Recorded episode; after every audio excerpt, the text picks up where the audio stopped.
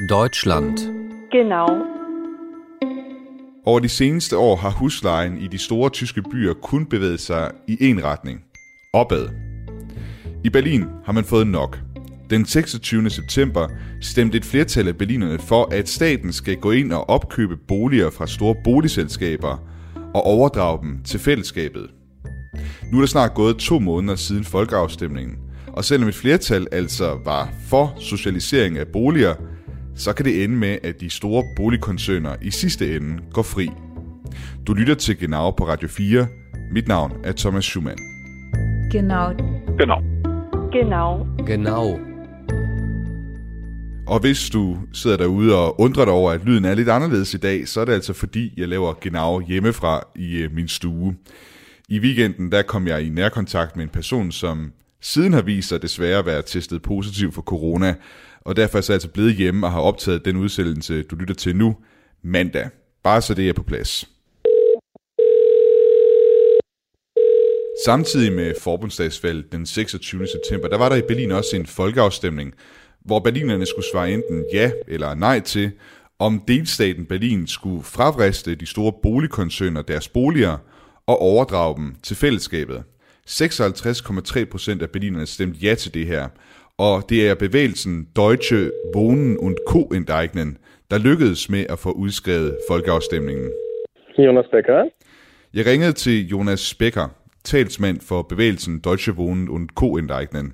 Bevægelsens navn betyder ekspropriere Deutsche Wohnen und Co. Og navnet her, Deutsche Wohnen und Co., det er altså navnet på den største boligkoncern i Berlin. Og jeg bad Jonas Becker genopfrisk, hvad deres initiativ helt konkret betyder. Wir berufen uns auf den Artikel 15 im deutschen Grundgesetz, der noch nie angewandt wurde. Und der besagt, dass man äh, auch enteignen kann, indem man vergesellschaftet. Also nicht einfach nur das wegnimmt und dann gehört... Han fortæller, at de har tænkt sig at benytte sig af artikel 15 i den tyske grundlov, som omhandler ekspropriation. Og for dem, som ikke lige er med på, hvad ekspropriation betyder, altså det betyder, at staten går ind per lov og overtager, overtager privat ejendom, som eksempelvis boliger mod en vis kompensation. Det er også noget, man gør for eksempel, når det er, at man skal bygge motorvej, og man så skal købe de øh, ejendomme, som er det sted, hvor det er, at øh, motorvejen skal stå. Den her artikel 15 i den tyske grundlov, den giver så mulighed for ekspropriation, hvis i det tilfælde, at man sørger for, at den ejendom til gengæld bliver overdraget til fællesskabet, ellers så vil det ikke være muligt at lave ekspropriation i det her tilfælde. Som Jonas forklarer, så vil man altså tage boliger fra de store boligkoncerner, give en kompensation, og så ellers overdrage boligerne til en demokratisk myndighed. Altså ikke til staten, men en selvstændig demokratisk styret institution, som kan forvalte boligerne på vegne af fællesskabet og sikre, at lejerne de får medbestemmelse, og at husene bliver holdt i en ordentlig stand. Som Jonas Becker selv siger, så vil de skabe en model, hvor man kan komme væk fra boligkoncernernes profitjagt. Da artikel 15 aldrig før er blevet brugt i Tyskland, er det juridisk set ukendt land, man betræder.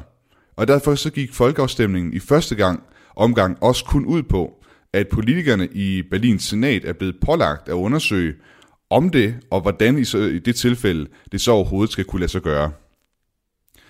Socialdemokraterne, De Grønne og det venstreorienterede parti De Linke, de er stadig i regeringsforhandlinger.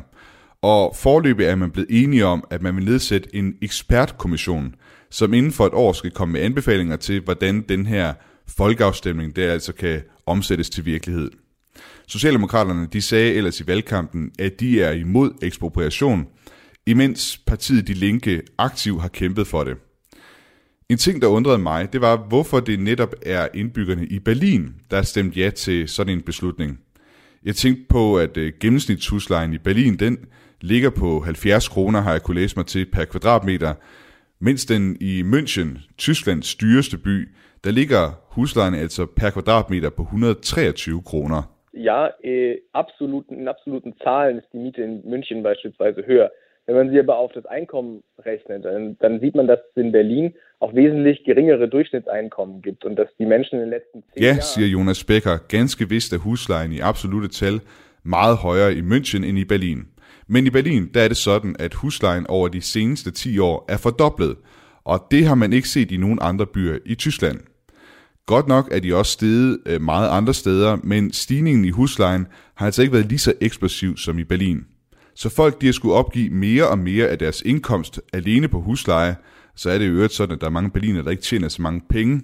Og nu er der altså mange, som nu må betale 40% af deres løn alene for at kunne bo i deres lejlighed. Jeg var inde og læse lidt op på emnet, før jeg talte med Jonas Becker, og ifølge en ny meningsmåling fra public service mediet Rundfunk Berlin-Brandenburg, så siger 59% af berlinerne, at hvis de skulle flytte ud af byen, så ville det være på grund af huslejen. Jeg spurgte ham, om Deutsche Wohnen und Co. Enteignen har hentet Inspiration andre steder fra, hvor man har gjort noget lignende. Was immer wieder genannt wird, ist beispielsweise das Rote Wien, also die äh, Hauptstadt Österreichs, die natürlich einen, einen sehr großen, gemeinwohlorientierten Wohnungssektor hat und die sehr viel richtig gemacht hat in den letzten Jahrzehnten. Ähm, und genau im det eksempel, der igen og igen bliver fremhævet, det er det røde Wien, altså Østrigs hovedstad, hvor en stor del af boligsektoren er fællesskabsorienteret. Det er, modsat, det er modsat, hvad der er sket i mange tyske byer, hvor almennyttige boliger er blevet solgt ud til private selskaber, og det er det, som Jonas Becker og Deutsche Wohnen und Co. vil lave om på. Men det kan altså kun ske, hvis det er, at den kommende regering rent faktisk omsætter den her folkeafstemning til lov. Og som det ser ud lige nu, som jeg nævnte tidligere, så er Socialdemokraterne altså imod, at man laver ekspropriation, selvom de godt nok er gået med til at nedsætte den her ekspertkommission, der skal kigge på mulighederne.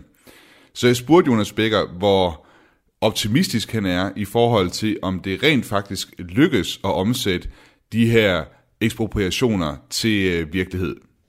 Äh, wir sind sehr zuversichtlich, denn parallel zu unserem Volksentscheid gab es ja auch die Abgeordnetenhaus- und Senatswahl in Berlin und das befindet sich momentan noch mitten in der Verhandlung. Also die, der künftige Senat steht noch nicht fest und von dem natürlich maßgeblich abhängig, Vi er meget optimistiske, siger Jonas Becker.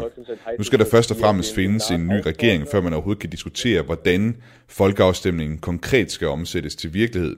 Og hos Deutsche Wohnen und Co. Enteignen, der følger man regeringsforhandlingerne tæt. Socialdemokraterne de bliver nødt til at tage hensyn til, at omkring 60% af berlinerne har stemt for folkeafstemningen. Og så må de også tage hensyn til de grønne og de linke, altså de to partier, som de skal sidde i regering med. Derudover så er der altså også socialdemokrater i baglandet, som går ind for ekspropriationer. Så det bliver spændende, siger Jonas Becker, at se om Socialdemokraterne kan ignorere baglandet og vælgerne. Herr Becker, ich äh, bedanke mich sehr für die Gelegenheit, äh, mit Ihnen zu sprechen. Vielen Dank, dass Sie Zeit nahmen äh, für dieses Interview. Ja, vielen Dank Ihnen.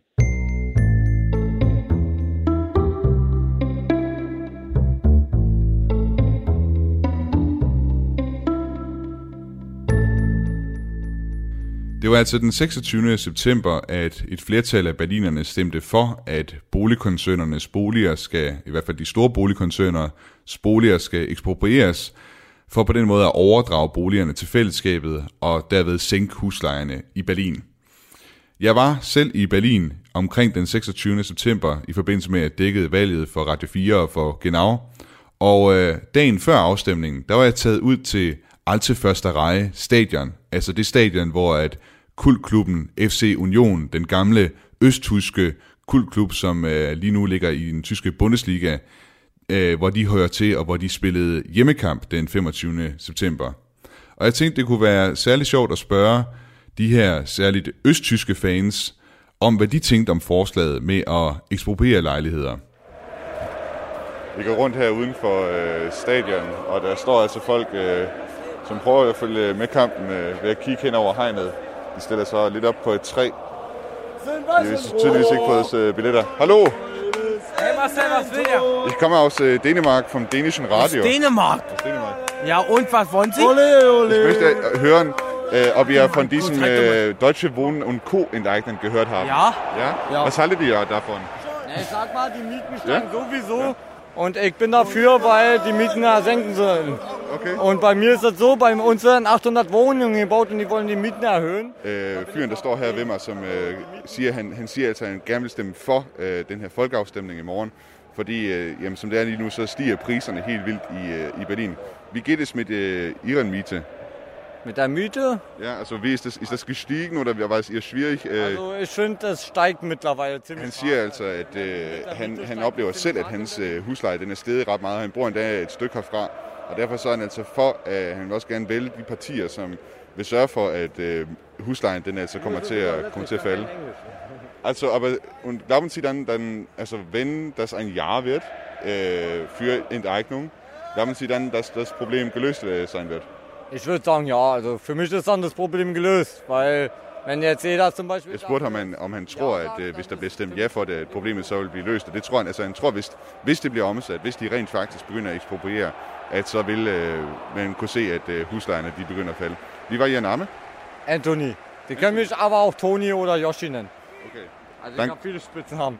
Dankeschön und äh, viel Erfolg beim Spiel. Ja, danke Ihr schön. steht, ihr steht hier. Dankeschön. Ja, ich stehe ja da bei meinen Kumpels. Okay, super. Jo. Dankeschön. Her kommer der en kvinde kørende på sin rollator. Entschuldigen Sie, darf ich Sie stören? Ich komme, ich komme vom dänischen Radio und äh, mache so Berichterstattung auch über dieses äh, äh, Volksabstimmung morgen über deutsches äh, Wohnen und Co. enteignen. Ich weiß nicht, ob Sie die äh, Leute draußen und sowas gesehen haben. Äh, was halten Sie davon? Ja, ich, so richtig entschieden habe ich mich da nicht. Nee? Also ich finde ja enteignen ist schon mal nicht so die gute Idee. Nee? Finde ich nicht. Bin nicht so. Øh, hun siger altså, at øh, hun er egentlig ikke så glad for ideen. Øh, hun siger, det havde vi jo tidligere i DDR, det her med, at øh, øh, ejendom og sådan noget, det blev eksproprieret. Det var jo heller ikke så god en idé. Vi skal da helst ikke øh, vende tilbage til, til den øh, tid. Also das heißt, äh, Sie, Sie werden wahrscheinlich äh, Nein dazu stimmen. Ich werde wahrscheinlich Nein stimmen. Wie, wie ist es äh, mit Ihrer Miete selbst, also äh, in, den, in den vergangenen Jahren? Ist das äh, gewaltsam gestiegen? Nein, die ist moderat gestiegen. Unge ungefähr um 10 Prozent.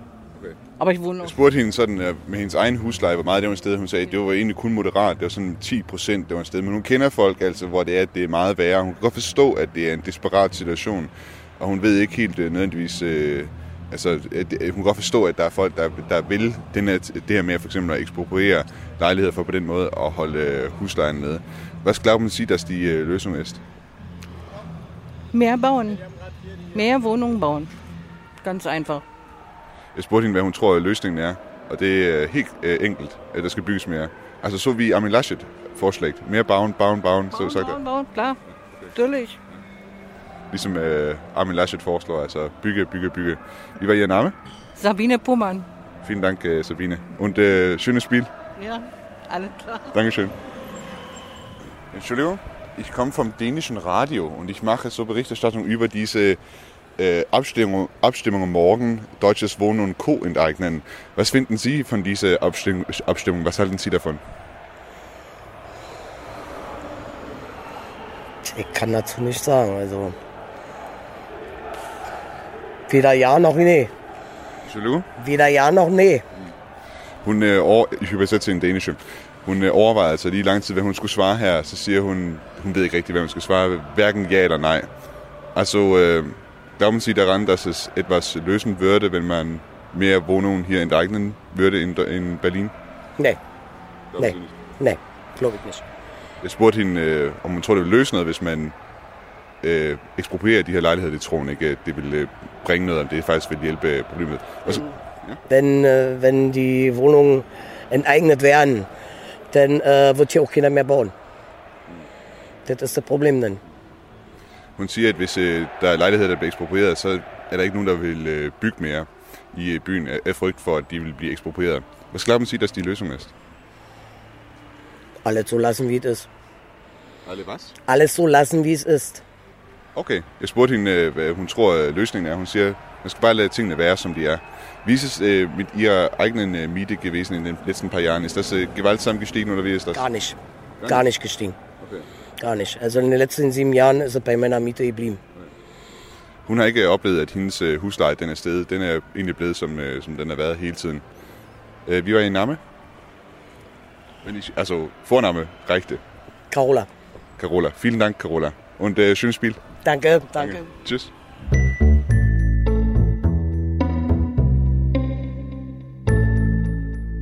Du Du lytter til Genau på Radio 4. Mit navn er Thomas Schumann, og i dagens udsendelse der handler det om den folkeafstemning den 26. september i Berlin, der altså betød, at Berlins politikere de skal se på, hvordan man kan ekspropriere boliger fra de store boligkoncerner og overdrage dem til fællesskabet, så man på den måde kan sænke huslejen i Berlin. Jeg synes, at jeg kan i hvert fald ikke genkende en lignende debat fra Danmark på samme måde, hvor man på den måde taler om ekspropriation, og jeg har heller ikke hørt om det andre steder fra i Europa. Og derfor så ringede jeg til Kurt Lillegren, der er boligøkonom og projektdirektør ved Boligøkonomisk Videnscenter, for at høre ham, hvor unikt en vej man egentlig er gået i Berlin. Den, den udvikling, vi ser i Tyskland, hvor, hvor særligt tysk er den, øh, eller er det noget, vi ser, som der sker alle steder i, i verden? Jeg ved også i København og Aarhus, der taler man også om, at huslejerne de, de bare stiger og stiger. Hvor meget er det her en udvikling, som er, er, er specifik for Tyskland?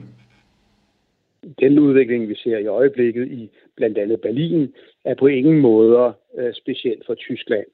Vi ser en stigning i huslejerne i den private udlejningssektor i mange lande. I takt med urbaniseringen, det er flere mennesker, der søger ind mod byerne, så presses huslejen op. Øh, især selvfølgelig i de øh, lande og de byer, hvor der ikke er en streng huslejeregulering. Og nu ser vi øh, i Tyskland, der, der diskuterer man jo så rent faktisk en streng huslejeregulering. Vi havde jo det her såkaldte Mietendeckel, man prøvede at indføre i øh, Berlin, men som så blev underkendt af den tyske forfatningsdomstol sidenhen. Og så er man så nu i gang med en diskussion, der handler om øh, ja, socialisering uh, af, af, af store boligselskaber øh, sådan nogle øh, hvad hedder det, initiativer, hvor, altså, hvor, hvor, hvor godt vil du, eller hvad siger forskningen, i, øh, i boligøkonomi, eller hvad skal man sige, boligmarkedet, øh, hvor, hvor, hvor, hvor effektivt vil sådan nogle redskaber være til at egentlig at sænke huslejen? Ja, det vi ser i Berlin, det er en vejledende folkeafstemning øh, om dette emne. Og derfra til, at øh, Berlins senat skal vedtage at gøre det, er der et stykke vej. Øh, vi risikerer også så, at øh, forbundsdomstolen vil gå ind og underkende øh, senatet. Så jeg tror, der er langt fra en vejledende folkeafstemning til man rent faktisk går ind og gør noget. Men vi ser øh, disse overvejelser i en række lande, fordi der opstår folkelig modstand mod de store huslejestigninger. Der er forskellige tiltag, alt efter hvor vi er henne. Øh, de huslejer, vi ser i Berlin, er på ingen måde høje i forhold til huslejerne i London eller øh, Paris. I Frankrig øh, har man indført en lovgivning, man refererer til den som SRU-lovgivningen, og så kræver man af de enkelte øh, kommuner, at de skal have 25 procent i social boligbyggeri øh, i deres boligmasse. Så det er altså ikke bare 25 procent af nybyggeriet, men hele bestanden af boliger, hvor man skal op på 25 procent. Og når man ikke er derop, så skal man betale bøder. Vil du mene, at, at altså jeg, jeg synes jo, det er specielt at kigge på, på Berlin, og så den debat, der er der med, at, altså, at staten simpelthen skal gribe ind og i virkeligheden opkøbe øh, boliger, eller hvad skal man sige, opkøbe dele af boligselskaber i virkeligheden, ikke? for ligesom at, at regulere huslejeprisen øh, på den måde. Det er jo en, en, hvad skal man sige, en debat, som jeg ikke rigtig føler, man har set på samme måde i Danmark, selvom huslejepriserne også er steget helt vildt i, i Aarhus og København. Kunne vi her lære noget af det tyske eksempel? Og vi har set den her diskussion i meget høj grad i Danmark i senere år. Vi så den omkring boligreguleringslovens paragraf 5.2, øh, det såkaldte Blackstone-indgreb, hvor man jo greb ind over for de mere spekulative istandsættelser, der fandt sted øh, inden for den ældre private udlejningsboligmasse. Der var en langvarig og ganske ophedet diskussion omkring, hvor berettiget at et sådan indgreb var, og om det ville kunne udløse utilsigtede bivirkninger, øh, dels på renoveringsaktiviteten, men dels også over på andelsboligmarkedet. Så det er i meget høj grad noget, som vi har set inden for dansk øh, boligpolitik i de senere år. Øh, dette med, at det offentlige vil gå ind og, og overtage de her ejendomme, den diskussion har vi også netop nu, øhm, hvor vi jo diskuterer om et nyt forslag fra regeringen øh, vil kunne indebære, at man opkøber øh, private udlejningsejendomme og omdanner dem til almene boliger. Så det er ligesom den danske pendant til det, der foregår i øh, Tyskland. Andre steder i Europa ser vi jo, at den offentlige sektor det er så ikke staten, men det er bystyret, det er kommunen. Øh, I Østrig, i Wien, øh, er et eksempel på det, at de ejer en stor del af, af byens øh, boligmasse. Det drejer sig om 220.000 øh, forholdsvis billige lejeboliger, og de sikrer yderligere 200.000 betalbare boliger i form af en, øh, en reguleret andelsboligtype, man opererer med i øh, Østrig. Så det er ikke noget, der er fuldstændig uhørt. Øh, vi har eksempler på, på lande i Europa, hvor man har prioriteret dette at sikre betalbare boliger meget højt, mens vi omvendt også har lande, hvor man mere har prioriteret at skabe effektive markeder øh, for at renovere og udleje boliger, og på den måde forsøge at få markedskræfterne til at finansiere både nybyggeri og renovering. Så vi har forskellige modeller, alt efter hvilket land man ser på. De mere regulerede øh, lande, det er et land som Østrig, og de mindst regulerede lande, det er de østeuropæiske lande, de tidligere kommunistiske lande altså, og så øh, selvfølgelig England.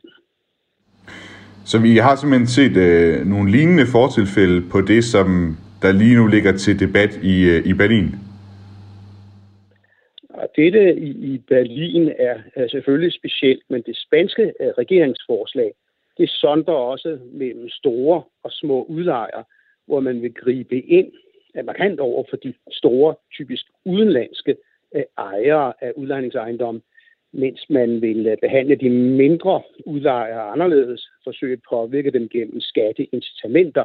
I alle lande har vi jo en underskov af, af små udlejere. Det kan være helt ned til ganske almindelige familie, der har sine pensionsmidler stående i et, et par boliger. Øh, og de er jo ikke spekulative aktører på samme måde som store internationale kapitalfonde. Derfor er det jo naturligt, at man sondrer i den måde, man behandler dem øh, på. Og det samme gør sig jo gennem i Berlin. Kan du sige noget om, sådan, hvor meget for den almindelige tysker, hvis vi sådan kigger over de seneste øh, fem år eksempelvis, altså hvor, hvor, hvor meget øh, de her stigende huslejepriser, de har betydet for, for den almindelige tysker, der bor i en by som Berlin, München eller Hamburg? Jeg har ikke data øh, præsent her for, øh, hvordan det går lige aktuelt. Men sidste gang jeg tjekkede øh, tal for Berlin, der slog det mig, at i virkeligheden så betaler man ikke en, en særlig høj husleje i Berlin, sammenlignet med en by som øh, London. Så det er mere det, at huslejen stiger, og man har været vant til, at den ikke steg, end det selve niveauet, tror jeg, der gør, at man møder folkelige øh, protester.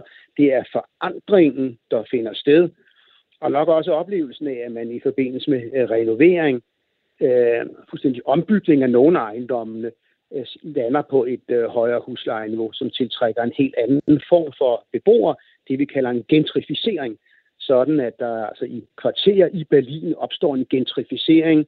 Det kunne være Kreuzberg øh, for eksempel, så der kommer andre typer af beboere ind, end dem, der levede der for en, en 20-30 år siden. Og hele den hastige forandring, den øh, møder en øh, folkelig øh, modstand. Tyskland har jo Øh, haft et reguleret øh, boligmarked. Det er jo ikke sådan, at huslejen har været fri i Tyskland, men den har været underlagt nogle øh, maksimalprisbestemmelser i det såkaldte tyske øh, Mietspiegel, øh, hvor man har haft for hvert lokale område øh, en vejledende øh, husleje, øh, som er blevet gradvist reguleret i takt med udviklingen i lejerne i pågældende område. Og dette Mietspiegel, dette øh, huslejespejl, det er skulle øh, afspejle værdien af den pågældende øh, lejlighed øh, ned på gadeniveau, og alt efter øh, hvor stor og luksuriøs den her lejlighed nu måtte øh, være. En lille smule stormpagtig i forhold til det danske begreb det lejedes værdi, hvor huslejenævnet fastsætter huslejen, så har man altså i Tyskland haft dels et Mietspiegel, øh, som er meget detaljeret, og dels et kvalificeret Mietspiegel, som er et mere videnskabeligt huslejespejl, hvor man har forsøgt at regne sig frem til det helt rigtige huslejeniveau. Øh, og den form for uhyre detaljerede øh, ordninger er måske noget, der er typisk tysk, øh, men det går langt videre end noget, vi nogensinde har drømt om her i Danmark. Problemet er bare, at det ikke har fungeret så effektivt som et loft over huslejen, fordi det gradvist er blevet hævet i takt med, at huslejen i omgivelserne er gået op. Lidt det samme, som vi ser i København med det såkaldte huslejeloft, det lejedes værdi, at det er altså steget her i de øh, senere år. Og der tror jeg, at øh, befolkningen i Tyskland har følt, at øh, den form for lejeloft, man har haft i et Mietspiegel, den har simpelthen ikke været øh, tilstrækkelig øh, stærk. Og så har man haft brug for en, en bremse, et øh, mere videregående tiltag, øh, som det øh, Berlin brød sig ud i, men som så senere hen blev underkendt af forfatningsdomstolen, fordi man følte, at det her område ikke henhørte under senatet, men at det egentlig var øh, forbundsmyndighederne, der skulle regulere det her punkt.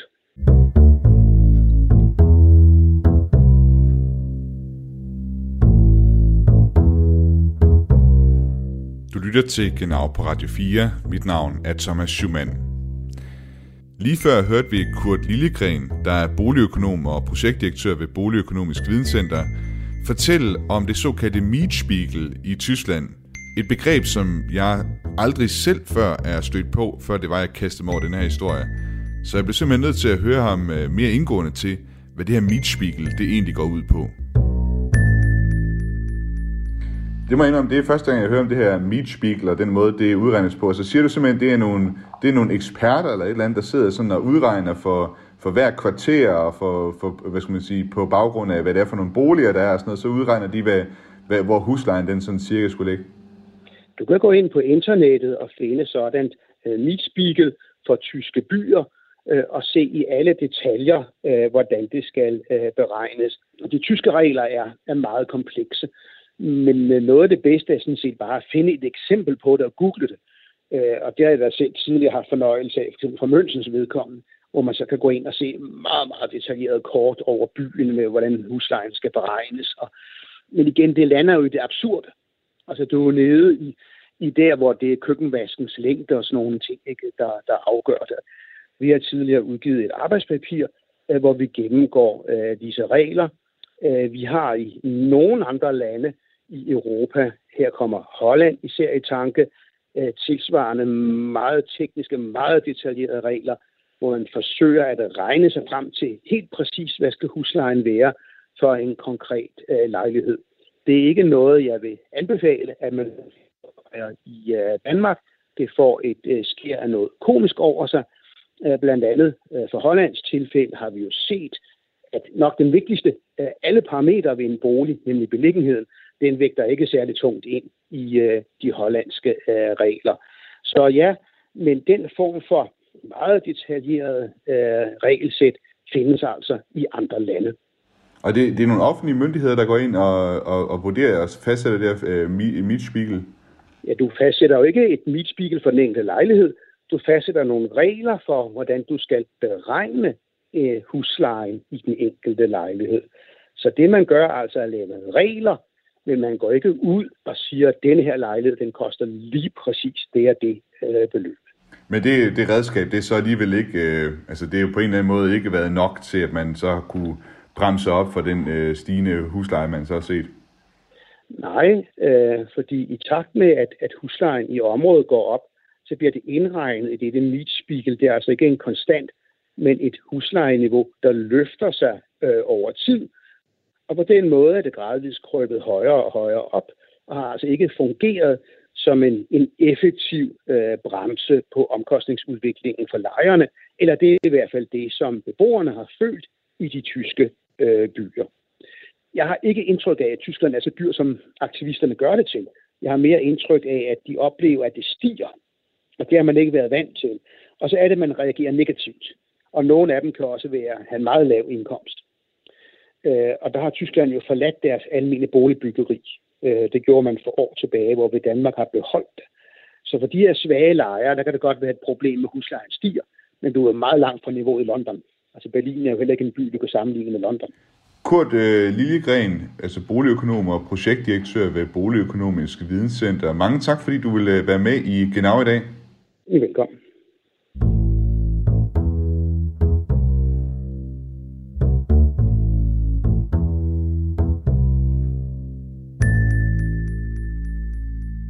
Lige nu er spørgsmålet om ekspropriation af boliger en varm kartoffel i forhandlingerne om en ny regering i delstaten Berlin.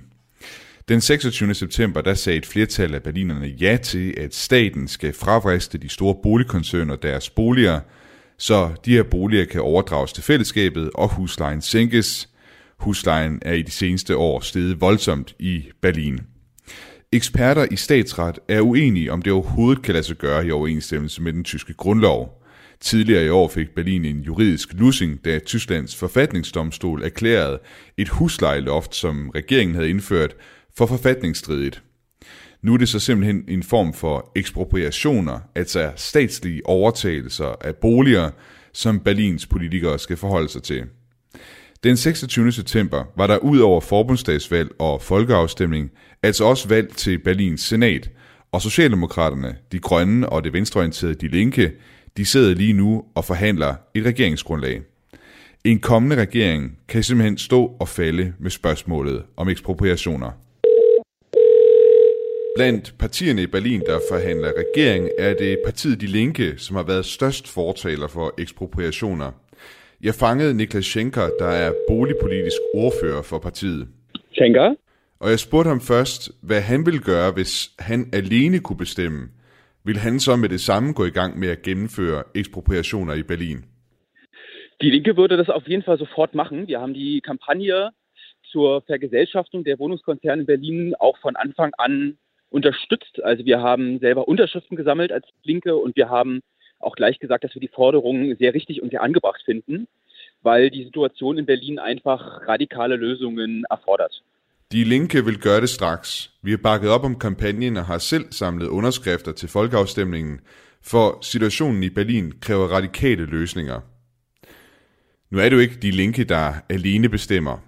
Og indtil videre er Socialdemokraterne, De Grønne og De Linke blevet enige om, at spørgsmålet altså skal overdrages til en ekspertkommission, der så har et år til at komme med anbefalinger om, hvordan mulige ekspropriationer kan gennemføres, hvis de der overhovedet vil anbefale den slags løsning.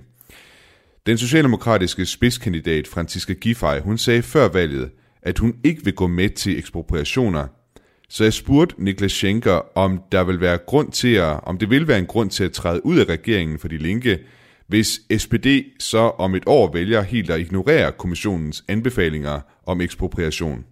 Es gab ja jetzt einen Volksentscheid, der in Berlin ja sehr, sehr eindeutig ausgegangen ist. Also es war ja auch nicht gerade ein knappes Ergebnis.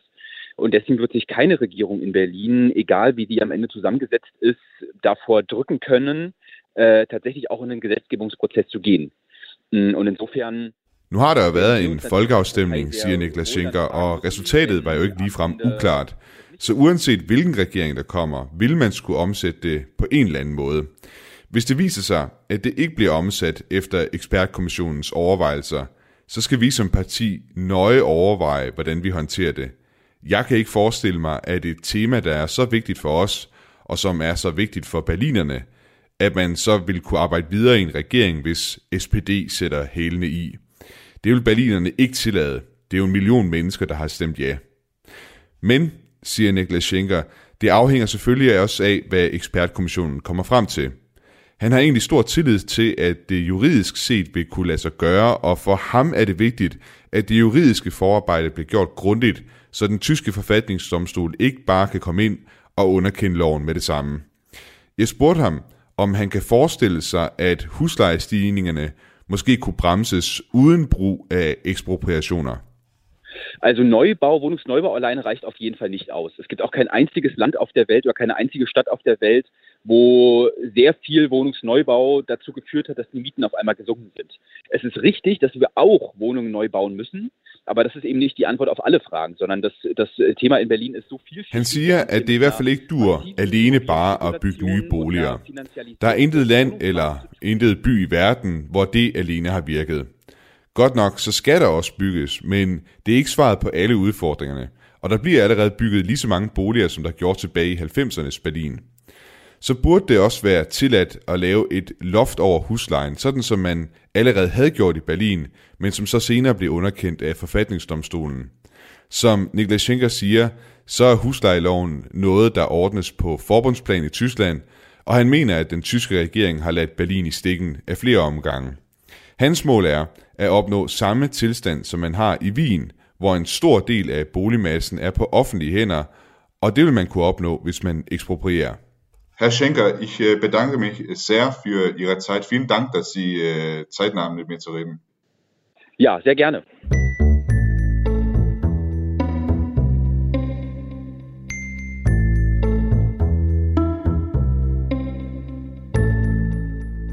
Du lytter til Genau på Radio 4. Mit navn er Thomas Schumann, og vi hørte her lige fra Niklas Schenker, der altså er boligpolitisk ordfører for partiet De Linke i Berlin. Og øh, jeg skal for en god ordens skyld også sige, at vi selvfølgelig også rakte ud til Socialdemokraterne i Berlin for en kommentar fra dem. Og øh, det var altså ikke muligt at få dem at stille med en øh, politiker til interview med os til dagens udsendelse genau, men de henviste til det papir, man øh, sidder og forhandler ud fra lige nu i, øh, mellem de tre partier. Og øh, der henviser de blandt andet til, at man altså vil nedsætte den her ekspertkommission, som skal komme med anbefalinger til, hvordan man omgås øh, spørgsmålet omkring ekspropriationer og den folkeafstemning, der har været i øh, Berlin. Jeg talte i øvrigt også med en øh, person, en politiker undskyld, fra partiet FDP, altså det liberale parti fra Demokraten, og han sagde, at de sidder nærmest bare og venter på, at det her år kommer til, eller året kommer til at være gået for den ekspertkommission, fordi så regner de egentlig med, at når de kommer med deres anbefalinger, at regeringen vil bryde sammen over spørgsmålet om ekspropriationer, og så håber FDP altså på at kunne være med i en ny regering. Apropos regeringsforhandlinger, så skal vi, som vi øh, har gjort her på Genau siden øh, forbundsdagsvalgets øh, resultat forelå den 26. september, altså lige kigge på, hvordan det går med regeringsforhandlingerne for det samlede Tyskland, altså øh, for i, i Berlin mellem øh, partierne, altså mellem Socialdemokraterne, De Grønne og FDP, som det er tilfældet på forbundsplanen i Tyskland.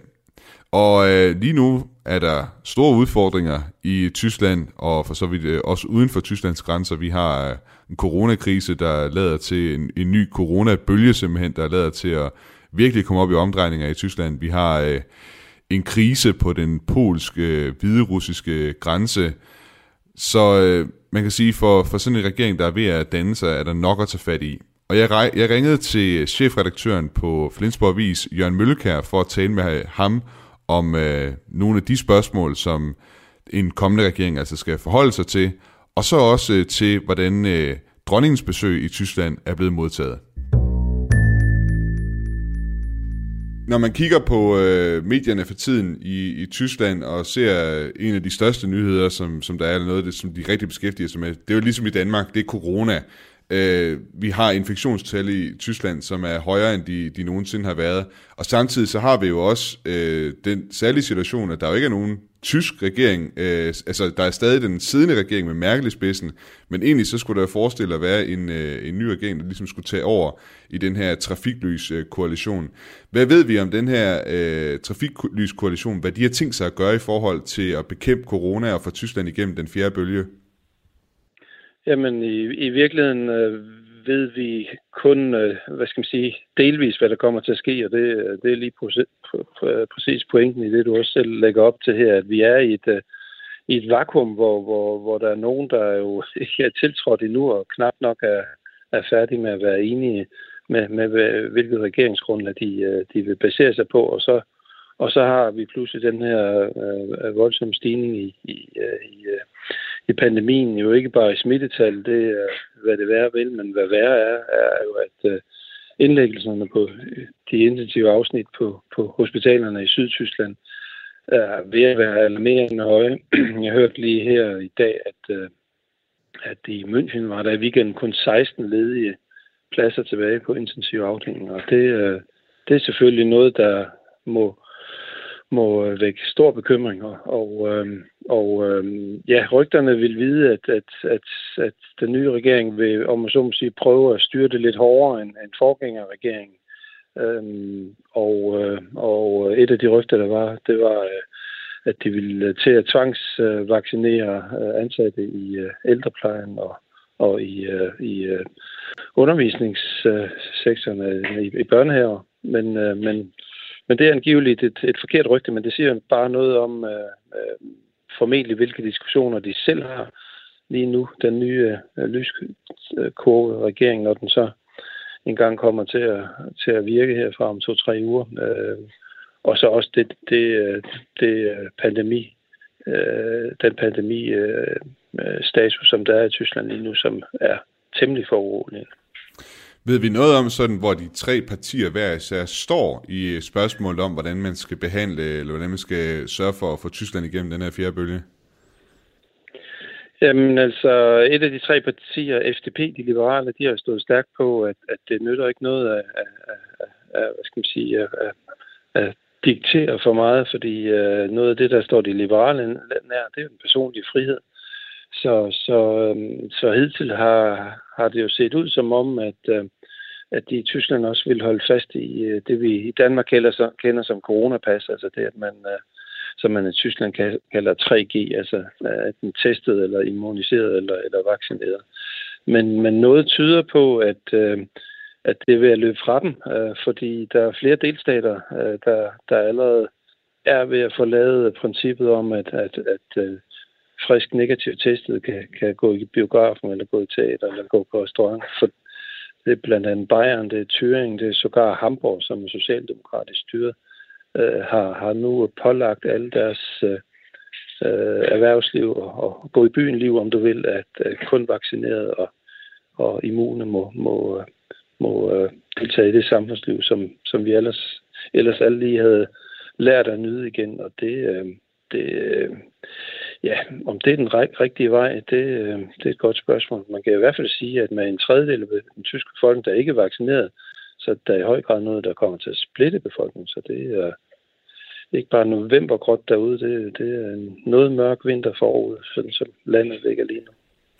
Er der noget, ved vi noget om, øh, nu, nu øh, husker jeg tilbage på, hvordan de her coronabølger, de har ramt tidligere. Det var jo tidligere sådan i Nordrhein-Westfalen, altså øh, op sådan øh, nordvest på i Tyskland, at det ramte særligt hårdt. Nu er det så øh, Bayern, der er ramt særligt hårdt, det, det sydøstlige Tyskland. Ved vi noget om, hvorfor det er, at det er lige der, lige præcis der, at man ser corona øh, sprede sig voldsomt lige nu?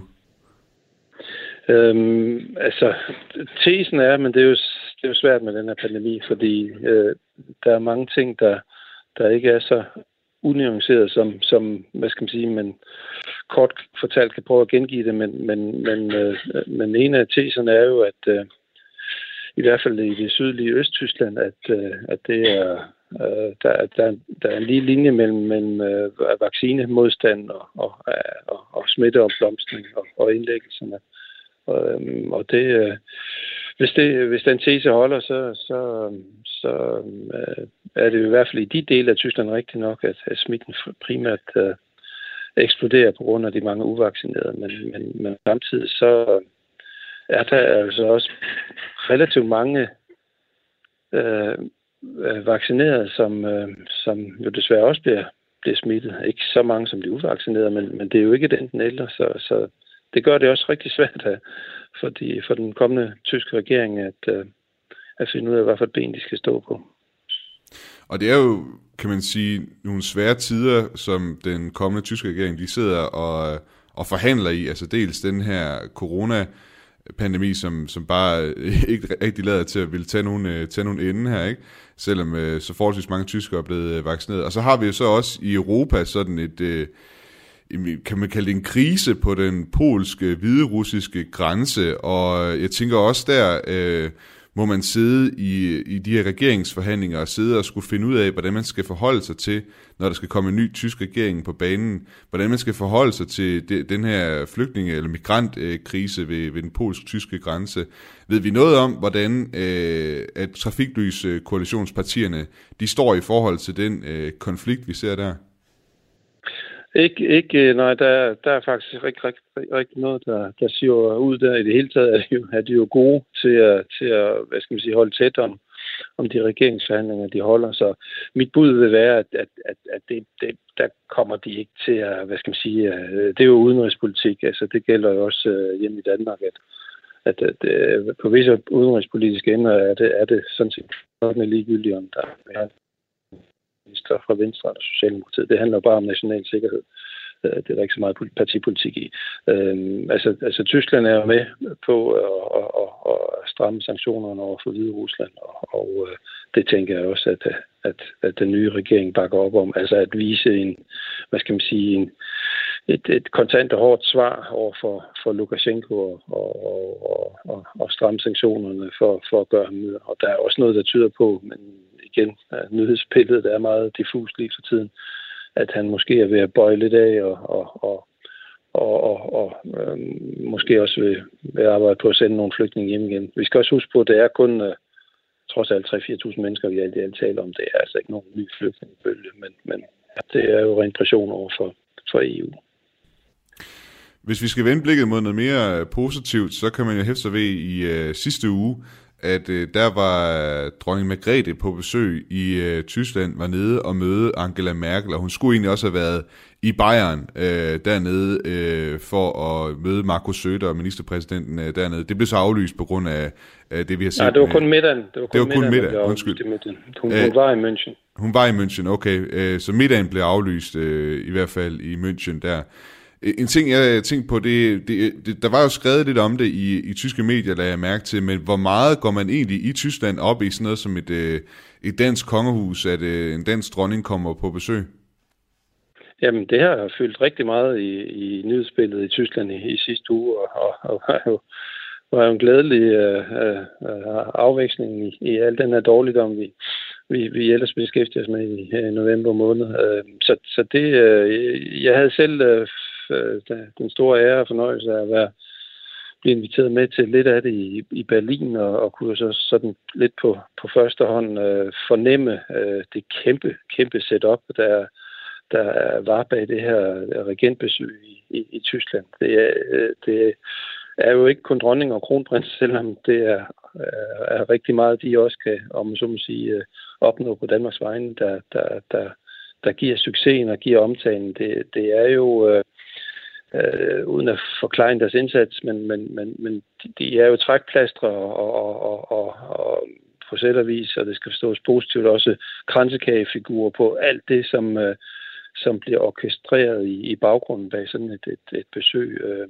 der, der var jo et uh, utal af, af, af, af faglige uh, møder uh, og, og, og, og, og små, uh, ja ikke kongresser, men, men, men, men men, men diskussioner øh, på, på, på højt, højt niveau mellem dansk og tysk erhvervsliv inden for, inden for øh, digitalisering, energieffektivisering og, og, og, og de emner, hvor, hvor Danmark er stærke lige nu. Altså, øh, og, og jeg kunne da notere mig, at, at der fra tysk erhvervslivs side, øh, det var nogle af de helt unge kanoner, der også øh, store koncernchefer, som, som til dels også øh, var med i, i, i den sammenhæng. Og, og, og, og var jo benovet og beæret over øh, den, den store returmiddag, som, som det danske kongehus øh, holdt, øh, holdt torsdag aften i, i det historiske museum i Berlin. Der, der var der jo et par hundrede øh, tyskere også fra erhvervs- og kulturliv og politik, som øh,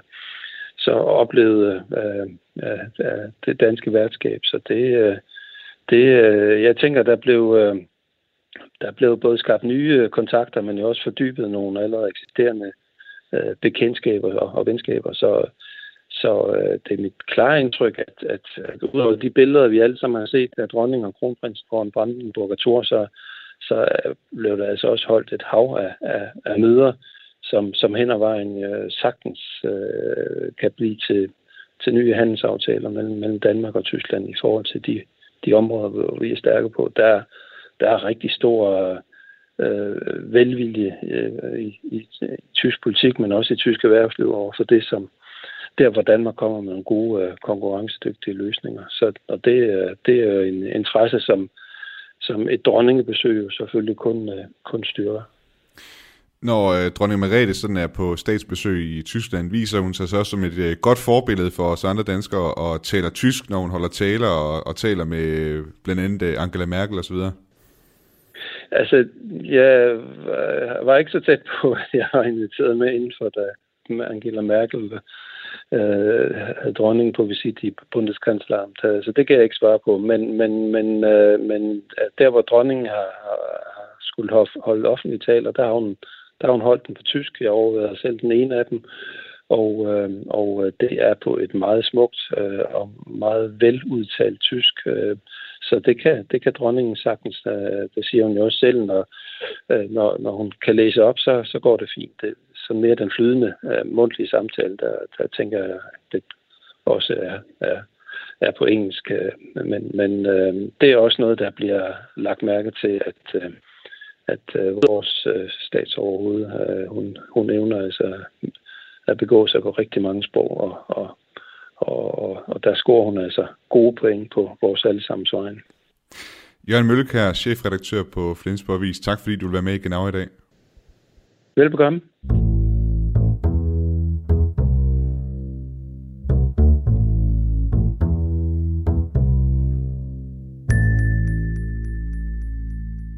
Du har lyttet til Genau på Radio 4. Genau er som altid tilrettelagt af min kollega Niklas Erbelor. Mit navn er Thomas Schumann, og redaktør på programmet er Camilla Høj Eggers. Hvis du har ris, ros, kommentar eller forslag til, hvad det skulle være for emner, vi skulle kaste os over her på Genau, så er du mere end velkommen til at sende det ind til mig på mailadressen genau-radio4.dk. Du kan som altid finde tidligere udsendelser Genau inde på Radio 4's hjemmeside. Du kan også finde øh, udsendelser inde på øh, Apples podcast player eller på Spotify, hvis det skulle være det, du øh, sidder og bruger som øh, podcast player derude. Musikken, vi har brugt her til øh, udsendelsen, er lavet af John Hanson. Og øh, ellers så vil jeg bare runde af med at ønske dig en god uge, og håber vi høres ved igen.